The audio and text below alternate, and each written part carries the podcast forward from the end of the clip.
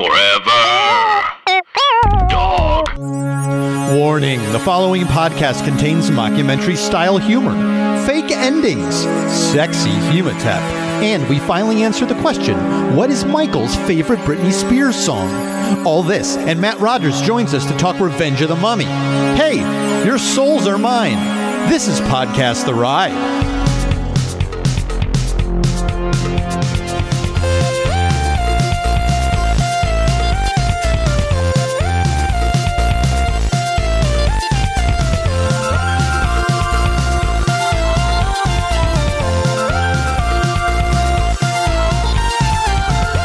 Welcome to Podcast the Ride, a theme park podcast hosted by three men who all have a secret fantasy of being eaten alive by a horde of scarab beetles. My name is Mike Carlson. Joining me as always, Jason Sheridan. Uh, yeah, I, I would agree with that. I would agree with that. uh, Scott Gardner, do you also agree with that? Oh, of course. That's how you want to go. I mean, it's at least quick, if horrifying, and but maybe a little weirdly pleasurable. Yeah, I, I, I guess it, they make it look quick in all the movies and T V, but I do have a suspicion maybe it's kind of slow. It's kind of a slow death. They don't all move at that hyper speed. Like, yeah, on the Universal Tram Tour, when Whoopi gets eaten alive by scarab beetles, I feel like it's very quick, but that's just, I think, for time. Mm-hmm, mm-hmm. Um, I'm so glad we're out. Oh, sorry. Go ahead. I was just going to say, I have the fantasy, but I think maybe it's it's just based on f- fiction, you know? Mm-hmm, mm-hmm. I'm glad there's just scarab talk happening in general. Uh, love scarabs. Mm-hmm. Uh, um, are, is anyone confident that scarabs exist in real life and that you could they exist, right? Or maybe they don't. I don't know. I mean, look, do I ever actually do any research pertaining to the real world when we do this podcast? I don't. So that's not what we're doing here. No, I, no way to know. It did not occur to me to research scarabs. I was mostly looking at track lengths and budgets to try and get to the bottom of a long time mystery. Yeah, decipher. It's driven me insane. What the heck happened here? Yeah, yeah, I was just I was just looking up linear induction motors. I uh, yeah, I gave up on trying to understand that. uh, look, I think our guest probably wants to talk about linear induction motors as well. Uh, you know him from Las Culturistas and his upcoming H B O Max show Hot Dog. It's Matt Rogers returning. Hey, what's up, everybody? I just want to say before we start, I'd like to die peacefully in my sleep, but um, the scarab beetles thing is definitely a theatrical way to go. However, I don't think it's painless. The way that they scream when it's happening, I don't know. I don't know, you guys. Yeah, but yeah. It might be quick. What if it's like, ah, and you're gone? Yeah, but here's the thing. It's like, if, I, if I'm going to have a quick death, it should be quick and painless. You know what I mean? Like, it happens instantaneously. Otherwise, what does it matter how quick it happens? Like, you're literally getting yeah. eaten alive by beetles. Like, think about what it feels like to be stung even one time. Imagine that all over your body, and also it kind of starts at your feet and then goes in. The last thing that happens is your eye gets closed up. Like, you know it's happening. Just, like, physically and, like, emotionally, that has to be true terror. It does. I don't disagree with what you're saying, but I think part of me also would be kind of thrilled that I'm going out like Whoopi did on the tour. So I think maybe true. Just sort of the tribute to Whoopi on the tram tour, I would be like, oh, this hurts so much, but oh, this is pretty cool. You'd be amongst legends in the way that you die. Exactly. yeah. So I think yeah. maybe that could override the true physical pain. Um, I don't know. We'll have to find out. And we'll so never egots know. Go out is uh, oh. scarab beetles. Her, yeah. I imagine Alan Menken will go that way. oh yeah, probably yeah. um, so before we're going to talk, you know, Mummy today, Revenge of the Mummy. Um, but Matt, I don't know if you're aware of this. Last time, you've been a while since you were on the show. Yeah, but there's been a lot of character development on the show since you were here. Which we okay. love to see. We okay. love it. We growth. love it. Growth. Narrative people love to follow. Yeah, growth. Human growth. Mm-hmm. You deemed Scott Gardner a no-launch queen. Yeah. I yes. heard that it kind of became merch. Yes, it, it, it uh, merch. Did and, it sell um, well? I don't know. It Well, I'll tell you that Launch Queen sold a lot better than No Launch Queen. Yeah, Nobody wanted no to launch proudly. Queen is like, no, who's going to come out as a Scott? You know what I mean? Like, who's going to come out as like a weakling who can't handle it? Can I ask you a question? Mm-hmm. H- have you not done The Mummy because of the launches? Well, well that, that's where that we're going was with the case, you see, when we recorded before. But just like, oh. look at that. You're right. Nobody wanted to identify as a Scott, least of all Scott. Um, I didn't like that that label, and I, I, I think I became determined to overcome oh the God. label. So not too long after that, uh, with the help of a bunch of Chardonnay, I braved the Incredicoaster. I got over wow. the launch issue. Um, did I end up doing it twice? I feel like I, well, I'm not sure. Well, it, the point is, it's it quickly so became one of my favorite rides in the park. It's one of the ones I'm dreaming of now. I've watched ride-throughs of that a ton. Uh, oh, quickly went from t- just to completely loving it. And then yeah. we all went to Orlando together in October, and I'm oh. launching all Best over the place. Time to go. Yes, yeah, yeah. yeah. Real, yeah. yeah. Nice, nice one. Only sort of uh, crazily humid. Yeah, a little I less know, than it I could know. be. Um, but I'm I'm rock and roller coaster. I'm uh, Hagrid's. Hell yeah. I'm uh, uh, but, well, besides Orlando, there's that you know that horse one. We did it Knott's uh, a bunch of times in a row. Pony Express. Pony Express. There you go. Mm. Um, did, did you get on the Hulk? Didn't do Hulk. That is that is the one of of the uh, of the launch lineup at that park. That, that's but you still will. a little beyond that. Now that you've started, you will. I think so. I think so. And and you and and of course, all of that building up to Revenge of the Mummy, which mm-hmm. after all that, that launch not too bad at all. That's a lot lesser than some of the other launches that I listed. Okay, so I'm actually going to say this. And, you know, the the fans of the podcast might disagree with me, but I actually think that the launch in Revenge of the Mummy is a more intense launch than the one with Hulk, because I think that the way that you pop out of your seat at the top of, like, the airtime that you get at the top of the first launch of the Mummy is one of the more thrilling moments to be found in the entire city of Orlando, to be honest with you. Like, I think it's one of the most intense things that can happen to you on a on a ride in the city of Orlando. Well, uh, I, I wouldn't disagree. I think it's heightened, too, by how cold and dark and, like, windy yeah. it is in there. You don't know what's going to happen. Like, the thing right. is, you've seen the Hulk do what it does a million times, and so you know what's in store for you, which is that sort of, I guess, inversion coming out of the tunnel, whereas you have no idea where it's going when you shoot through that uh, mouth of um, Imhotep. I yeah, think- true. No, yeah, no idea the the layout, and I, I knew very little about any of it. I that's that's the really the benefit of some of this launch queen journey that I've been on yeah. is now I get to like have these new rides to meet, which I have I haven't had completely new rides since I was uh, you know fourteen it's so exciting. Or so. I so wish for that. I, I feel like um, it's actually better to not know anything about the Mummy before you do it. Like whenever I bring people to the park, my favorite thing to do now is to bring people to that park that have never been there. Like I took my friend Sudie there and we just put her on the Mummy and just didn't tell her anything about it. And it's really fun to watch someone experience what it is, because I actually, it is my favorite ride. Wow. Yeah. Um, I, I don't. The, uh, it's it's it's strong. I mean, getting to do really it, real, not really knowing it. I knew some of that meta stuff and everything. I mean, th- that that was a blast. And was I not yeah. conditioned a little bit? I I, know I wouldn't have had definitely one of the peak new ride experiences of, of that trip. Yeah, yeah. I was gonna say the Hulk also, I think, is so intense that it almost gives your brain only one experience the whole time. Mm-hmm. It, like you kind of just gray out immediately. And you're yeah. just doing it. The Mummy, you're going through your levels. You're experiencing different emotions. Hulk is just and one emotion the whole time. The thing about the Mummy is it truly is. The reason why I think it's the most successful ride in the park, and it's actually one of my favorite parks, is because it genuinely um, combines a thrill ride for real with a narrative experience. Um, and I think that uh, that's not something you can say for Hulk. Like you're just not you're not removed from the experience of being on a roller coaster the entire time.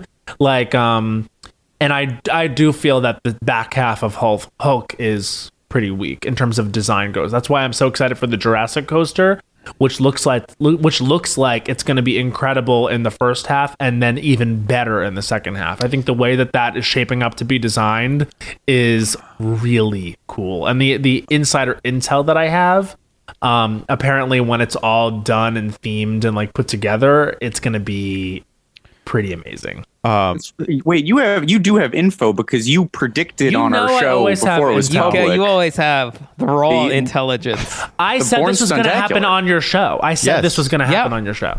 Yes. Oh, Bourne this ride too, the Jurassic show. One? Did you predict? I did. I said. Wow, I didn't remember that. Oh my God, you're way ahead. Or, did and now I, you or, know or has, it, has it been that long ago where I said it was rumored, or did I break the? Hagrid stuff to you guys. The Bourne, you said Bourne for you sure. Bourne, and yes, I'm trying I did, to remember. I did. Yep, yep. I'm trying to remember what the specifics about Jurassic were. So maybe I didn't because it was like a very gray rumor. Like it wasn't, it, wa- it wasn't like a, a thing that was definitely going to happen. But for years, there's been this Jurassic coaster rumored, and then like probably about a year ago, there started there started to be. Um, markings discovered on the ground and clear small clearings happening where they were like something's definitely going on, and now we see like they're putting what is definitely I think going to be one of the signature rides of the resort up. I mean it, it looks unbelievable. On social media, raptors are being constantly lowered onto this track. I mean, I'm sure yeah, we're all two. following these Twitter accounts. Yes, and large birds of prey have made their home there. Yeah, the it's, ospreys the are ospreys. like living on top of the top hat. Yeah, it's be, it might become a problem.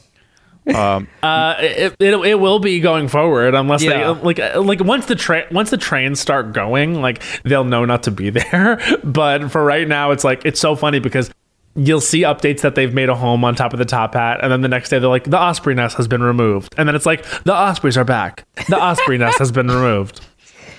Uh, the ospreys, like oh, oh, I was going to say the ospreys like me are concerned about the eye lines when you enter Islands of Adventure. That the beautiful view of the Jurassic Park Visitor Center is now obscured by black track all around it. See, what do you guys think about that? Hmm. I think it uh, kind of hasn't. Uh, I'm I'm not wild about it. I think the coaster will be good.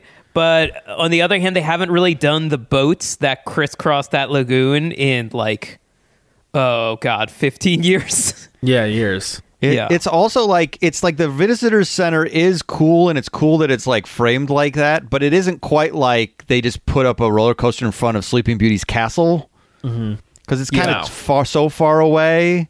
I it's don't... not the central icon of the park, and therefore it doesn't ruin anything aesthetically for me. For me, it's just like flat out, there was nothing in that area, and now they've put a huge e-ticket in that area, which is a he- great thing for any fans of the parks, especially if you're a, like proper roller coaster enthusiast like I am. Like I, for me, it was like devastating when they took down Dueling Dragons, and I love Hagrid's, but it was missing that big roller coaster mm. to say I am the same intensity level as Hulk, and I'm I'm thrilled, thrilled. Yeah, yeah. I, I think it'll be. I think it'll be fine. I might not even have like maybe quite noticed it.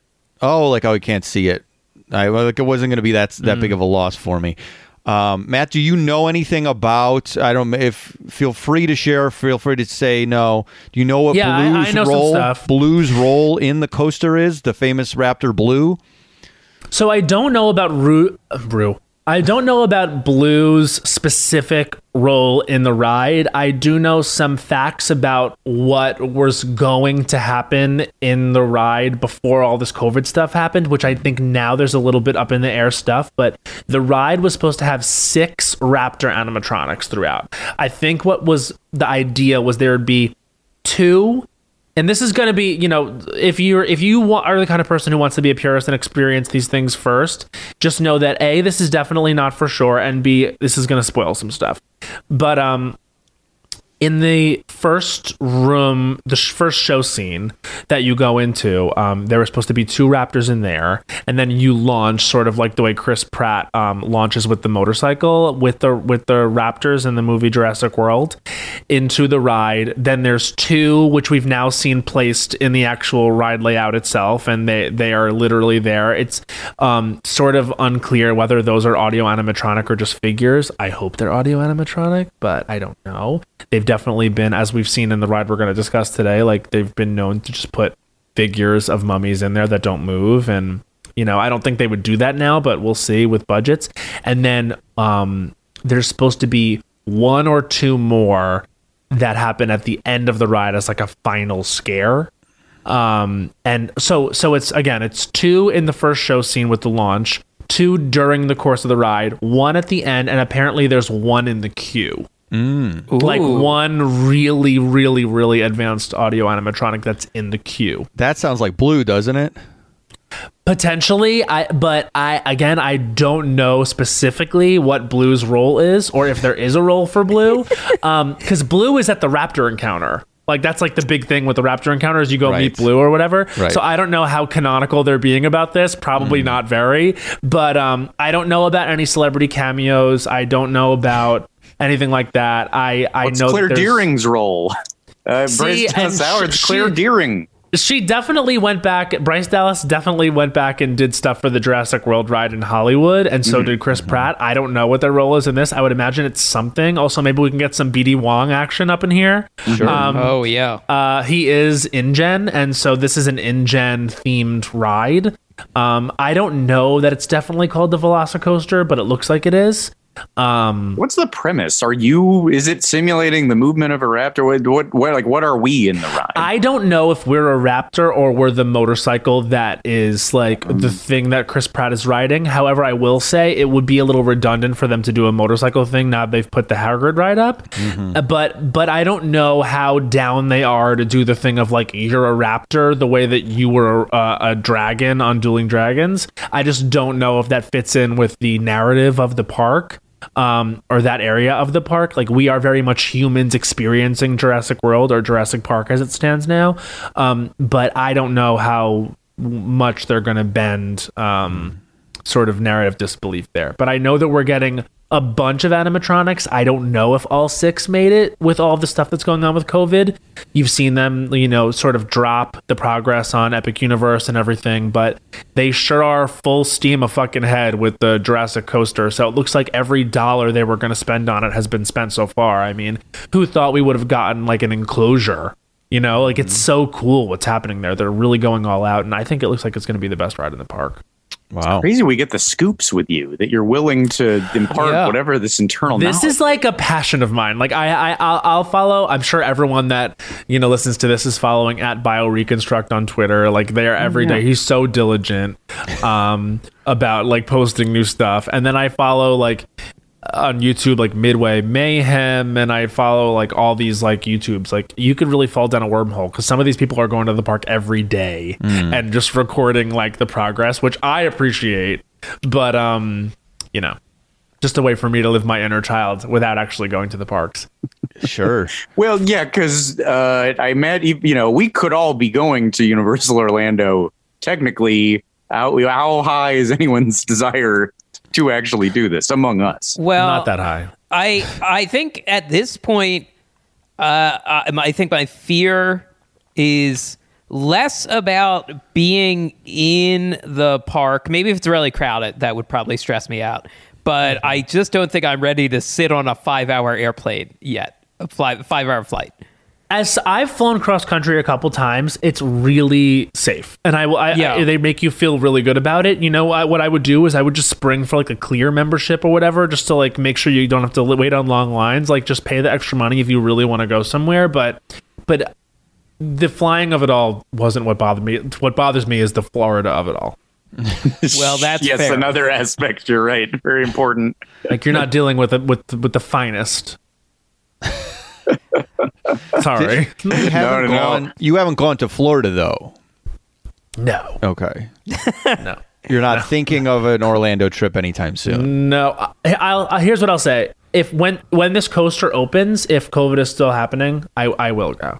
But um, but I'll be really safe about it. But I, I'm like not going to be able to wait on this one. Like, I really want to ride this. I've, yeah. I was the same way with Hagrid's. Like, the second it opened, I went down there and I, I did it, and I was really happy that I did. Oh yeah, you did it. We we did it and did a whole episode about it. Oh my god, yes. what a what a blast! So it's great. Amazing. It's so good. They did such a great job. Of course, like, you know, with their with Universal's animatronics, they're always lacking. And whenever you go to Disney and then go to Universal, it's always like, I mean, there's a marked difference in like the quality of their animatronics. But they did what they did, and I'm really happy they used practical sets and effects, and it was a real thrill ride, and I, they were super ambitious with it, and I think it was fucking great.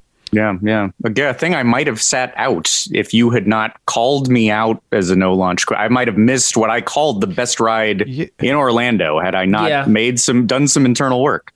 It might take that spot from me for the Mummy. Yeah. Oh, it was really it was Mummy, and now maybe Hagrid's. For me, yes, because because Hagrid delivers on the same thing I was talking about with the Mummy, which is it's a real thrill ride that has narrative elements, which is what I think these things should be. And it, it takes up a lot of space, and it makes sense.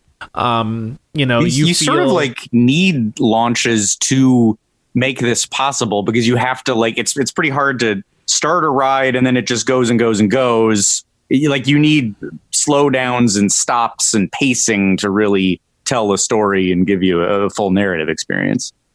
Agreed. Yeah. Yeah. Um, yeah. But before we go to Mummy, I will just ask Matt, do you have any, I mean, everything's canceled pretend, potentially at this yeah, point. Do you yeah. have any Epic Universe scoop type I do, things? I do. Um, probably not much more than you guys know, but I know that the lands, the planned lands were um, obviously in Super Nintendo World. And then there was a classic monsters area, which I was really excited yes, about. Yes, I've been yes. waiting for them to do this for so long. I've been waiting for them to commit to how good they are at, at, at horror um, and bring that... Uh, Halloween Horror Nights energy all year round with a land, and I think that what they had planned was really cool. It was, um, do you know about this? The Kuka was, arm thing?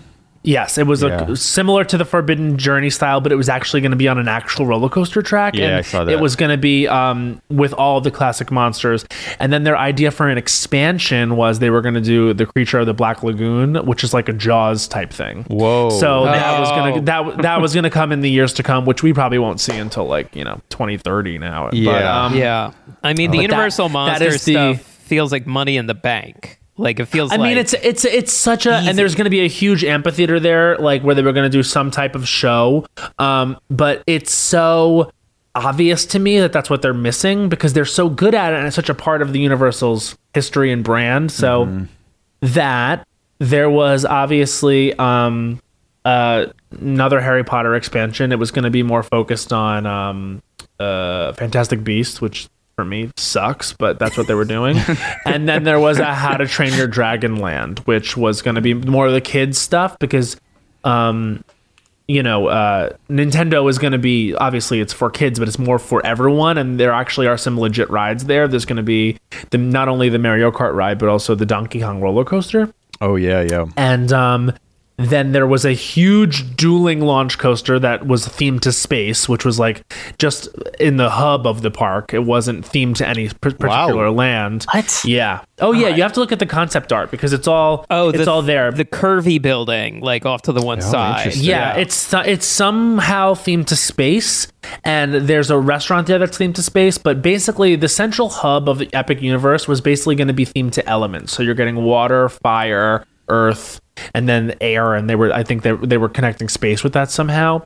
But there's like a fire barbecue restaurant they were going to do between Classic Monsters and Super Nintendo World. There was like a very cool like waterfront um, more fine dining restaurant that was like water themed, and there was going to be smaller attractions throughout that central hub, because the way that they're going to end up doing it, again, this was all pre-COVID, this was all announced, but it's basically going to be you enter each land with the wristband that you have. It's like you can just walk the park and do whatever. Somehow, I don't know how they were going to do this, but it wasn't like you walk into Islands of Adventure and you're in the park now. It's like you have to enter each land. Mm-hmm. Um, and then, of course, there was that huge hotel that they were building, um, which is like their major resort. Right. Um, but they were really trying something different with it. I think there's going to be almost entirely virtual queues, um, because that's the way that they want to go after the success with it that they feel they've had. Um, but yeah, I was really excited about yeah. stuff. They yeah. I mean, the tele- them being owned by a telecom is maybe the only saving grace that it won't take another twenty years for them to do it. You know, they have the money. I think it's just that they want to just hold a second to yes. wait to see just exactly what's happening. I think that, you know, come November, we're going to be seeing like what the next four years are going to look like. And mm-hmm. I think that that's that's actually gonna, huge. Um, so are I think you that saying that waiting. Epic Universe, it, that the Biden's election causes Epic Universe and Trump's election? But that's like, actually exactly what I'm saying, and this is intel that I have, is that if you vote for Biden, Epic Universe will happen, and if you vote for Trump, it won't. So um, if that's keeping you undecided on the couch, if, if that's going to get you undecided off the couch, then I'm happy to say it here. Every that's me. I was leaning Trump, and but now yeah, we now were that all it's leaning in the area Trump. I care about. My gosh, especially all the Florida voters I just insulted. Apologies. Um, but you, if the Epic Universe comes, I think they're willing to vote for Biden. I hope so. I hope that's yeah. enough. But you know, they're they're like almost done with the one in Hollywood. Like they they've constructed the entire um, Mario Kart ride building, mm-hmm. and they're pretty much like hard at work at the rest of the framing of the steel framing of the rest of the land. But I think that, um, you know, just around the corner here at Universal Studios Hollywood, we have a pretty decently uh, finished Mario Kart ride. So I think I, we will at least get to do that within the next two years. I, yes. I have also heard that with the park being closed, they are finally getting around to fixing the last scenes of the Jurassic World ride. Like, yeah, oh, that's, putting that's in almost one hundred percent done. Yeah. All the full, like, the full kit and caboodle that they kind of, like, rushed through. What were y'all's thoughts on the Jurassic World revamp when you did it? Um, we we basically, I will, I'll speak for myself. There's some cool stuff, but there's it's like miss it's like missing it feels missing pieces. There's long stretches where nothing kind of happens. I like the tank thing fine, but is it better than the glory and majesty of Jurassic Park from the old ride? I don't think it is. I, I, I'm surprised how much I liked it. And some of it replaces, you're right, that goes away, but it replaces just some perfunctory, here's where we turn around. So I think that part is a plus up. But then after that, yeah, it feels like there are less dinosaurs, which is in no scenario a good thing. And there, and like supposedly from, like, hopefully the redo fixes it, because I do kind of like this weird like habitat they have going now at the top of yeah. the lift hill, but it's like the B mode supposedly, where it's just like, what is the what's that crazy dinosaur's name? I don't even remember. The, the Indominus, di- uh, Ind- Indominus Rex. Is that right? I think it is. Wait, the the big bad villain dinosaur in these. Yeah, yeah. the I-Rex, Ind- Indominus Rex. Yeah. Okay, yeah. Uh, I yeah. loved I loved the new scene. I will say, like, the the they really modernized it to Jurassic World. I felt like when you come over and there's like the park map, mm-hmm. and um you go around, and then of course it is screens, which sucks, and I feel like we need to lay, lay off the screens, which we've we've said. Um, but for me, it's like at least there was, like, I liked that we specifically visited a scene from the movie, mm-hmm. which is with that huge underwater dinosaur, and the water effect I thought was cool, and um. anything that gets that fucking Brontosaurus or whatever that that had been there out of here, that because the fucking thing barely works and moves. I thought it was so lame, slowly so falling it, over. The skin it was just melting was so off. so bad, and I'm now realizing I I've said the F curse a couple times, and I know we have a parent that listens that doesn't like that. So I'm gonna refrain. I don't. I think at this point a lot of them listen. And right. sorry, sorry, folks. At least we're working. You know, not mine. Yes. That's I, the, the I, benefit of parents who still have burner cell phones is uh, they'll never listen to you say fuck on a podcast. Well, I, I'll be cognizant yeah. of it either way. But yes, I was really happy they got that fucking Brontosaurus out. Fuck yeah! I actually uh, never, I never thought about this Brontosaurus. I don't, I don't think I know the Brontosaurus well enough. I didn't know it needed to be uh, it was shot pathetic. and put out of its misery. It was, it was really bad. Yeah, uh, it was. It was like so. Fa- the way, if that's going to be the way you set the tone for the ride, then it's a huge failure. Because like now it's like the one in Orlando, the Jurassic Park River Adventure. I have to do it at night because you, you can't see the fucking steel framing around it, which is so shitty. And you also can you notice less that it's like so such a worn piece of mechanics. Like, and then of course it is like, but my inner child wants to at least try to pretend that it's real, and I don't want to have to be on an, a pound and a half of edibles for that to be real. I which mean, I am fair. anyway, but you know. Whatever. Yeah.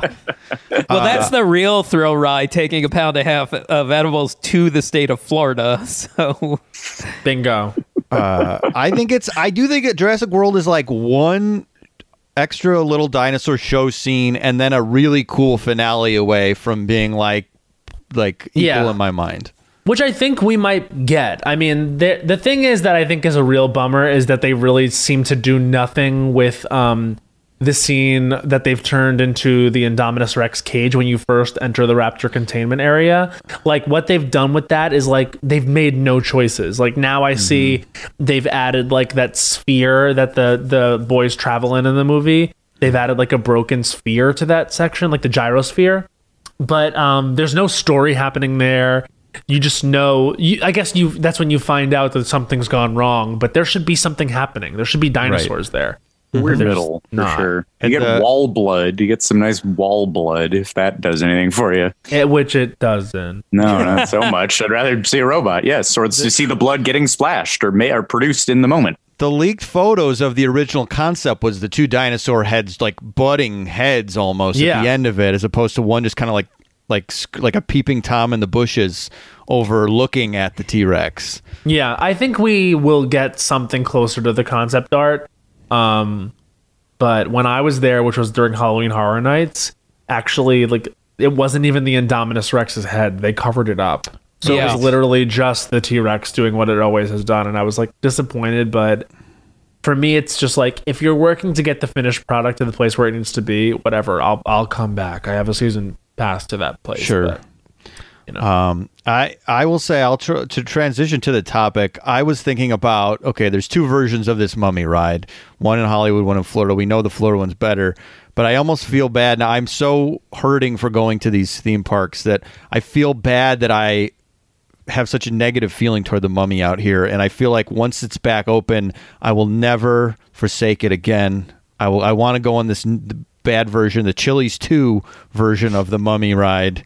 So bad. I get what you're saying, but I just I, I cannot second that. I yeah, the ride doesn't mean. have feelings. I, the ride doesn't have feelings. Don't worry. But if you, this, if, this is one of my theme park grievances. Like I, when the Mummy ride opened in Florida, I I was so into it. And Matt, I'm so happy to hear your enthusiasm for this ride because I was going like, am I looking at this through rose-colored glasses? And then when we rode it last fall, I was like, oh no, this is still great. This is still so fun. And especially in two thousand four, it was like such a, a leap ahead and it's aged so well. It holds up. Yeah. And, really and I think shows like what could have, if, if the ownership of the park had stabilized a little sooner, like, oh, if the mummy had been the, um, the standard, the early adopter, yeah. the standard, like the screen in that is pretty small, like pretty minor. That still looks good. That looks better than like Transformers and Fast and Furious, like that little one little screen, like, but the rest is practical.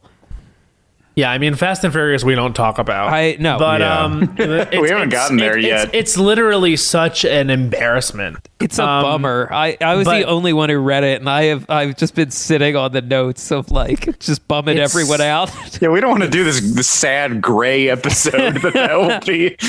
it's it's so long and so bad, and it's just there's really very little good about it. Um, but anyway. I am a Transformers stan and protector. Like, I, mm. I think it's pretty fucking great. I but, agree, um, yes. But, but with the mummy, it's like... And first of all, like, something I want to say is this is the first ride, first major e-ticket theme park ride that I was, like, fully following the progress of online, even as a kid. I think I was in my early teens. Yeah, two thousand four, so I was probably twelve, thirteen when they announced this. Um... And I remember them describing it as a psychological thrill ride like they had never done before. Like they were using all these terms I was really interested in. It was like, we're going to play with all your senses and it's going to be a high-speed roller coaster. And I remember thinking, this will be really cool if they can pull this off. And the fact that they even came close to what they were describing is pretty unbelievable. And like you said, in two thousand four when this opened, like there wasn't shit like this. There just wasn't. So... You know, I think that if there's one thing that maybe doesn't hold up about it, it's the fact that it's like the Brendan Fraser mummy. Like, you know what I mean? Like that, like property, I don't think is something that's like evergreen, but the ride itself is evergreen. And it was so ambitious from the beginning. And it, it was, it's fun to ride every single time. Yeah. Would you I, give any points to... Probably not the L A one. I, I learned a little about the Singapore one, which seems like sort of a blend. It's missing elements from Florida, but it uh, does not have the we're making a movie or the Brendan Fraser of it all. Did that? Um, do, do you think uh, are, are those other versions superior at all because they're lacking the little we're making a film with Brendan? You know, I don't think the story fully tracks on the Orlando one. Like, I think that it's a little confusing to go from we're on a set to all of a sudden we're in the in the world. Like, I, I just think they could have, like you said, like I think we could have committed to being in the world from the top. It's like meta in a way that I don't think it needs to be. Mm-hmm. Um, But ultimately, if you're able to follow the narrative through the queue, then it does make sense. But who's doing that? You know what I mean? Mm-hmm. Like it's you're and now it doesn't really draw huge lines at all, and mm-hmm. so you're moving right through the. And I always have the express pass, so it's like you're moving, you're breezing through the queue to the point where you skip all of that. Um, narrative stuff with Brendan's character and like the the P A that then dies during the ride. It's like you don't know who that is. So when you're just going right through and you're already in the uh ancient Egypt section, like you miss all of that. Whereas I do think if I'm going to give one prop to the Hollywood version, it's just we're in the world of the Mummy. You know what I mean? Like it's, this it's is what preferable. It is. It's not too complicated. It's easily accessible. You don't need and you don't need it to be. I, I went on in, in twenty nineteen, not not knowing any of that. I knew there was like that beat in the middle where the we, it, you think the ride stopped, but I didn't know the story or Reggie. I had no idea about Reggie. Yeah, Reggie, the, Reggie, right. the assistant I, production assistant. Oh, the assistant. Right, very, yes. Um, but I, yeah. I, I did the single rider. I think we all might have. So I, I literally had no idea what was happening when there was a red hat on a mummy. Yeah, I truly yeah. just literally didn't even see that. I think Which that is, is an the issue. Way, they need to represent that somehow, even in the single rider. It's not how that's supposed to be. So under all that like mummy bondage stuff that he's got on is like an actual human animatronic. But um, the effect of like when Imhotep blows the smoke or, or like sucks the life out of him, like him going back to mummification, like that was like too much. And also that Imhotep uh, animatronic barely works. So much about that ride is like um, just working in like a beta function. Oh, really? Wait, yeah. I didn't know any of it. It was so they wrapped it up as a way to get around that they didn't make a perfect Reggie. Like, no, it was just the effect of the mummification happening was too precarious. It was just like not working. Wow. I think this is true. I'm almost positive this is true, but it's not like a supposed to be a mummy animatronic. It's supposed to be a Reggie animatronic that then gets like turned into that. Yeah. Mm-hmm. It just was this technology just wasn't there yet for it to look good and run like every thirty seconds. Yeah. And in the Hollywood version, a mummy was supposed to jump on the car. Whoa. What? Whoa, really? Yeah. I didn't know that. Yeah. Yeah. Yeah. And that, and then, how would they, that they had work? to cut. They had to cut. So it was like a hydraulic thing. It was like the mummy was gonna hop onto the car and then pull back. Um, I forget. It's like in the beginning of the ride. It's like so short that who even knows what what that means. But they had so many plans for what they were going to do that they ended up landing. They reached for the moon and landed on a star. Let's just say that. I mean, they I, got, yeah, they got pretty close. Yeah. Impre- there's so many impressive things, especially for what this is two thousand four. Mm-hmm. Yeah, like crazy stuff that you wouldn't expect because like two thousand four was a long time ago. Like Rise of the Resistance is sixteen years later, and maybe like, in yeah. Rise of the Resistance era, they could if they built this new in twenty twenty, maybe they'd get everything right. Yeah, right. The um, Singapore one uh, built in twenty ten. Cost half as much as the Hollywood and Florida ones, and it doesn't have like the fake out scene. It has a scene.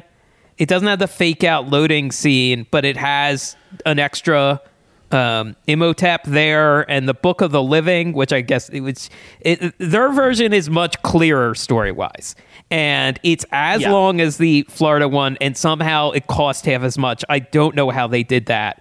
But the queue and building look incredibly detailed. I think probably because they made it so long after the original rides. Like, there's a lot about, like, a lot of the money that they spend goes to, like, s- sets that they have to originally create. So that's why yeah. you see, like, a lot of carbon copies. Like, that's why Transformers is the same, exactly the same in so many different Universal parks. And the same thing is going to be true with Mario Kart. Like they're going to be, and Harry Potter for what it's worth. The entire land is just like copy pasted because it's so much cheaper. So maybe that went into how much cheaper the Singapore mummy is because they could essentially just recreate a lot of it without, without it being exactly the same. Maybe. Mm-hmm. Um, how do we even get into that? I mean, we've sort of said it, but the, the the basic idea of the Florida one is that you are on the set of not The Mummy Returns, but a different Mummy sequel Revenge called of Revenge Mummy. of the Mummy. Called yeah. Revenge yeah. of the Mummy. You are not on the set of The Mummy Tomb of the Dragon Emperor, the third in the Stephen Summers Mummy series.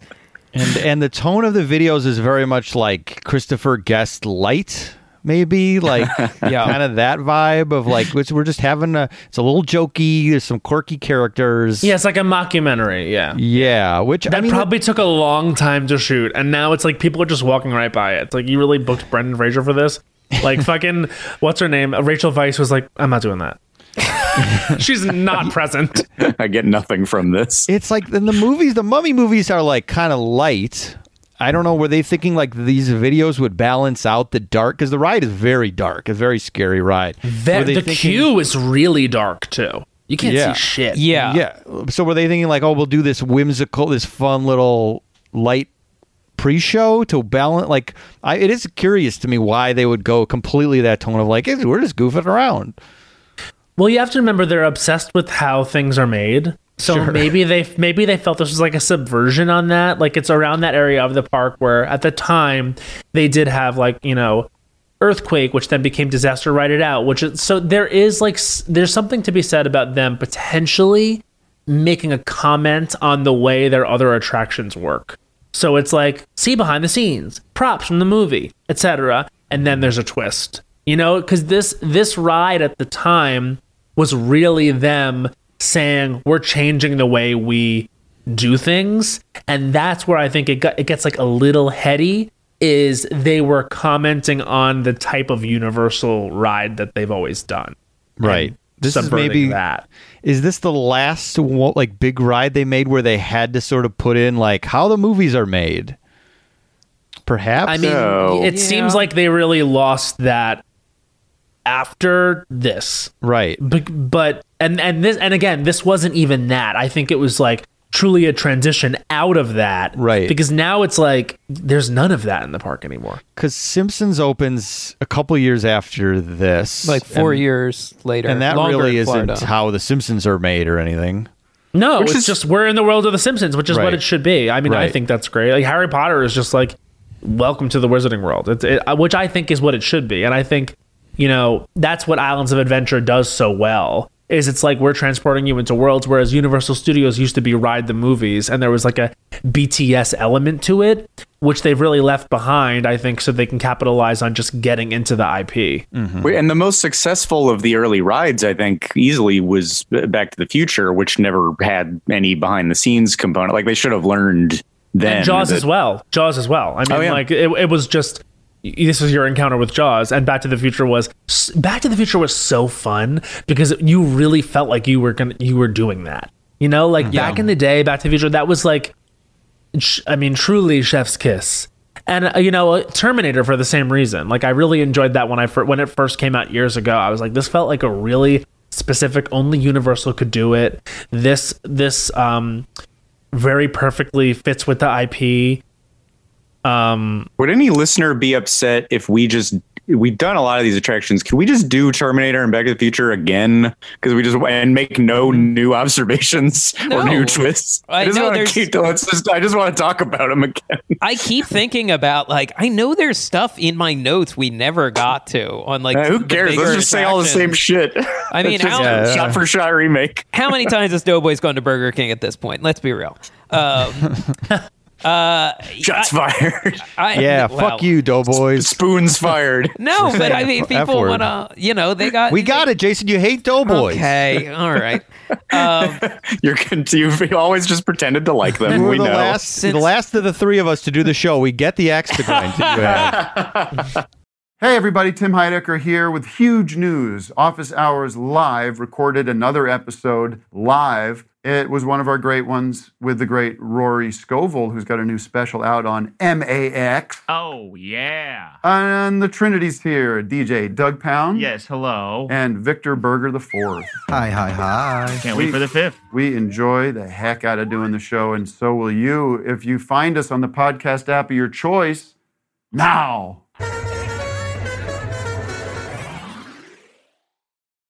Wait, you guys haven't done The Mummy yet? Well, no, we have not no, done the Mummy for this, this right one. now. No.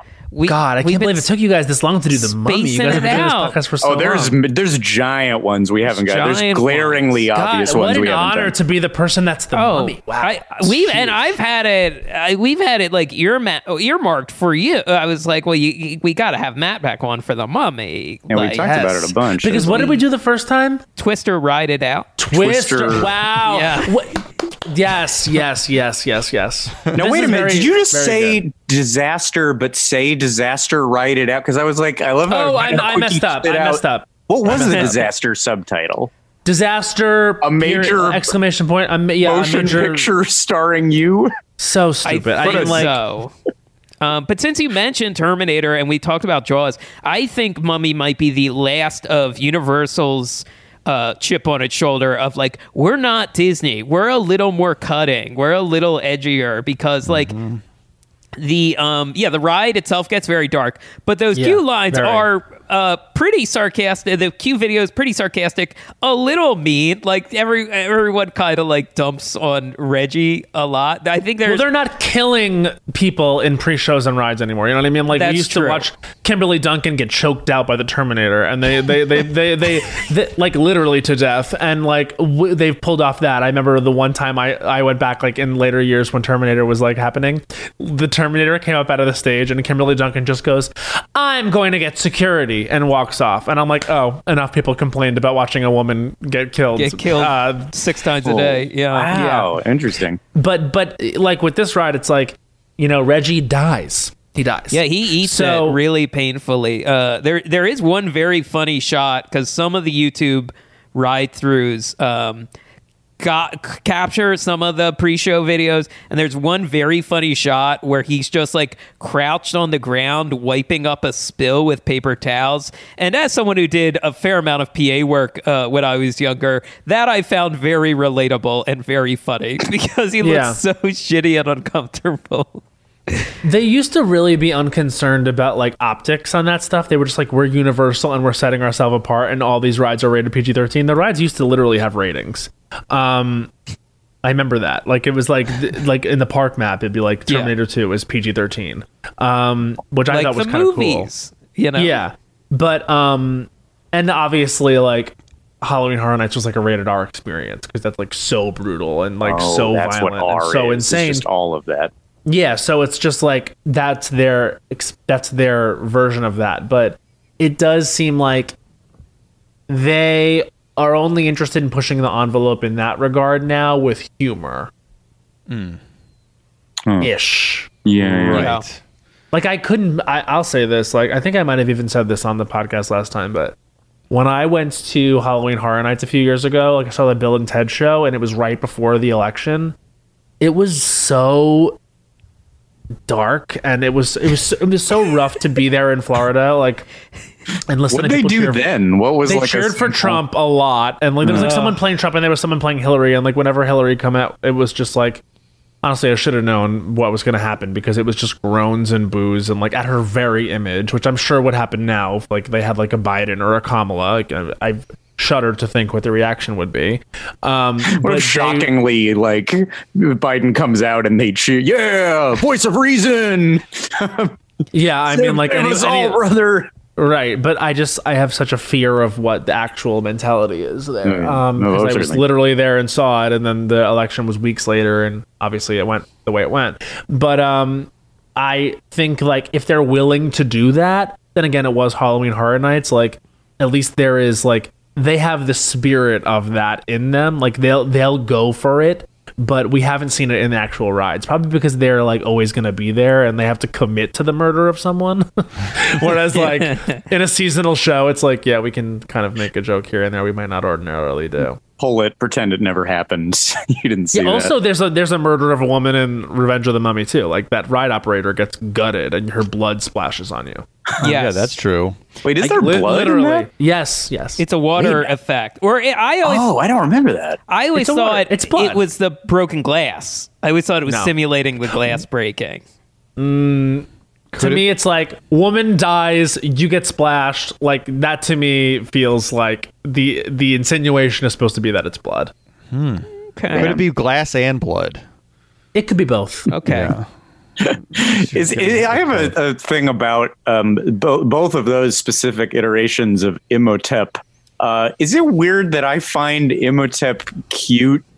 Like the way he the way he moves, he's just like a little weird dumb. Like the the way his arm uh, catches Reggie, he's just so like little. And what what does it remind me of? Um, I, I like I don't know. Like if you if you take a villain and like shrink him down, it's the opposite of my big stuff problem. He just seems like he's like he's only like four foot five. His his movements are so like um, he has, just little he has- and jerky. Imhotep has girl boss diva energy. I mean, basically, Imhotep just put his hand up in, in Reggie's face and sucked his soul out, and it was not even a it. thing, honey. He yes, came through, kills feels. you, you, you. I, he says, your souls are mine. Death is only the beginning. Girl, he is turning iconic lines in the ride. Death is only the beginning. Talk dirty to me, Dad. Like, it's so just erotic, the, with the power that that has. We have no choice but to stand. Oh, we have no. We had no choice. Join me and, uh, s- and savor uh, ex- riches, savor riches for all eternity. Yeah, or refuse uh, and savor I'm a more listening. bitter treasure. Savor. Yeah. Yeah, there's I'm he listening. has a power, doesn't he? Oh yeah, hon. I mean, like we're we're talking about um. And then what does he say? Um, oh, when you when you fall back after the Scarab Beetles, he's like um. nothing, not even the Magi can save you now. I was like, oh, yes. Damn. I'm about to get taken care absolutely of. And then they she shoot you shoot through his mouth. It's very sexual, the ride. Yeah. Nice. Really so, yeah about- serve me and savor. Yeah, these are all very, these are, uh, they're sexual verbs, aren't they? Mm-hmm. Scott, when and you said we- cute, were you just being like a little bit like you were bearing the lead that you also... We're kind of getting a little worked up by this guy. It, it was less. No, I think it was less. I was thinking cute, more like a pet. Like he oh, just okay. seems like, you know, the energy of a big dog, but he's little and he tries to act tough. Hmm. That's that's what I was thinking. But oh, I, so I'm all you for the you ravaging aspect. You as well. You weren't erotically interested. Got it. Not, got it, got uh, it. Not then, but after your description, that that changes everything. I got yeah. a lot of thinking to do. Launch queen. Arnold, this I'm not taking the queen, queen part out. That's staying. Nope. It's just nope. the no left. That's all. Nope. uh, he is, you know, he's an underrated character, I feel like, just in general. Like, yeah. we all talk about the, obviously, I P characters. You know, your uh, Vin Diesel on what's what's Dom, you know? Mm-hmm. But this is a character that's not so famous that deserves a lot more attention. You know, like Rex, Star Tours, or... Uh, any of the other like in theme park characters. Well, yeah, Mike, you're in, you're talking to us from a shelf uh, full of park stars, you know, and, and the little, you know, characters, dolls of characters who are only in Disney parks. There's no such thing at Universal. They're they're much lighter on the merch and worshiping characters. Not, I mean, Imhotep's in the movies too, but yeah, there should absolutely be the the toy of Rex or the, the Rexus. Imhotep. Oh. This is I'm look, holding up Smart One. Uh, park oh, yes. star. He's very cute, but there should be an Imhotep cute little vinyl figure you can get. That's and with he- my proportions thing, me calling him cute. It'd be the most adorable, like two inch tall little guy. And they right. could sell a sexy one and just a kind of a cute one as well. Like they could do a full one where he has full like male anatomy, and then they could do one where he's like a little short, stout vinyl. Or character. He's like just gotten the pecs off of one of the bodies that he's, um, yeah. you know, stolen parts from. I half watched the Brendan Fraser Mummy the other night. I sort of understand. They have, I mean, I'm a toy collector. I have, you know, I have these cute vinylmations, but I also have what's called hot toys, and they are about they're one sixth scale. They're a little expensive, and I have an Adam West that is fully like a man. He's a fully little man. They call it a hot toy? That's the brand. It's called Hot Toys. That's not a joke. Whoa. It's just the I brand. And they make a lot of, uh, you know, one-sixth scale toys that are realistic proportions. And they're very cool, very dynamic. And I feel like let's get a, a, one of these with Imhotep. Yep. Who's on your shelf? Who's on your Park Stars shelf who you'd like to see a little more fleshed out? Like, a, a, a, done a little more hot toy style. Um, well... Uh, certainly, I would like a full Mark Twain hot toy. The buff Mark Twain? Buff That's Mark really good. Twain. Uh, let's see here. Uh, I also think that... Uh, well, a famous performer Wally Bogue. Oh, the star the Golden, the Golden Horseshoe. Horseshoe. Wow, yeah. You do collect toys. Yeah. Oh my God, this isn't even the half of it. I bet. Uh, so yeah, there's other. I mean, maybe a full hunk Mister Potato Head doll. Yeah, mm, a carved up. You sort of like yeah, like you know, slice those sides up a little bit, crunch them in, and uh, yeah, he's yeah. looking good. Totally. Uh, but oh, oh uh, one last one. Uh, Adventurers Club. Oh, man. Yes, cute. the the general, the general, or the major. Cute. Mm, yeah. mm. A lot so, of possibilities here. A lot of possibilities for merch. Yeah, but give us our, our our Universal Park stars for sure. Why don't they have a brand like that? They do. Like we all they do, but no one buys do. them. Well, I mm. bought. I got my dad. The they had a John Hammond one. Uh, I got him that when we were down in Florida. It was so hard to find. I saw it at one, and I had to keep going back to stores because the stock was so inconsistent. But it's mostly like that was the main good one. The rest was like Woody Woodpecker and then a faceless creature with like a film strip for a face that just said Universal or Lando. Oh, who is it, that? It was There's nothing. It was Strippy. Like, I've never heard of Strippy before. It it was like uh, nothing. But yeah, I, they should definitely make an Imhotep vinyl guy. I mean, I, I am of the mind that Universal should make a... another Brendan Fraser. They should just do another one. They You're could, a big fan, I think, Jason, I of think, these movies. I think, especially like the you first were of Bourne. One. Yes, uh, I, I think it's they're the, they're the perfect like Saturday afternoon on T N T uh, movies, and I also think that we're due for a Fraser-sance. Like, I think Brendan Fraser needs to have his Birdman or The Unexpected Virtue of Ignorance. Like, where is Brendan Fraser's big prestige movie? You know, I, you forget he's... he was in Crash. Oh yeah, okay, best picture. That's true. The, the best picture, and what we all agree, it was the best picture of I mean, the, of the decade. Really, move the, move the so. country forward. You know, had a lot to say. The problems we're having now are just because everybody forgot about Crash. That's Everyone right. give yeah, Crash watching a watch. It now and... certainly wouldn't make things way worse. I've never seen, I literally don't know what's contained a, in the movie Crash. It's a bad movie. It's a oh, mess. I, that's, yeah. So I've heard. Bad, irresponsibly written movie. And yeah. won the Oscar for Scientologist. Best Picture? Best Picture, Best Picture. Yes, for sure. It beat Brokeback Mountain. Oh, yeah. And that was like a shock at the time, I think. Very much so. Yeah, that was like... Because because oh. one was a very good movie and one was bad. yeah, yeah, I remember this now. So it really sh- it sent shockwaves through the industry, but not really because the industry is homophobic. Sure. Of yep. course. Um, so, hold on, where was I? I just have pictures of Imhotep up here now. Oh, wow, hell We're yeah. talking about his, his sex appeal slash cuteness. Right. Yeah. Um. Yeah, it is... I almost like forget... because he's obviously not featured enough in Hollywood, so I sort of forget him. He's he's he's featured, but it's just not in like the animatronic is so good in Florida, mm-hmm. and his presence is kind of he does he drop does he drop from the ceiling? I'm actually confused now. No, in Hollywood. That's Hollywood. Yeah, but I'm saying what did, what is he featured? He's his head is featured, but you go through his mouth in the launch, and also he's in the beginning of the ride, and you know, like I guess his like.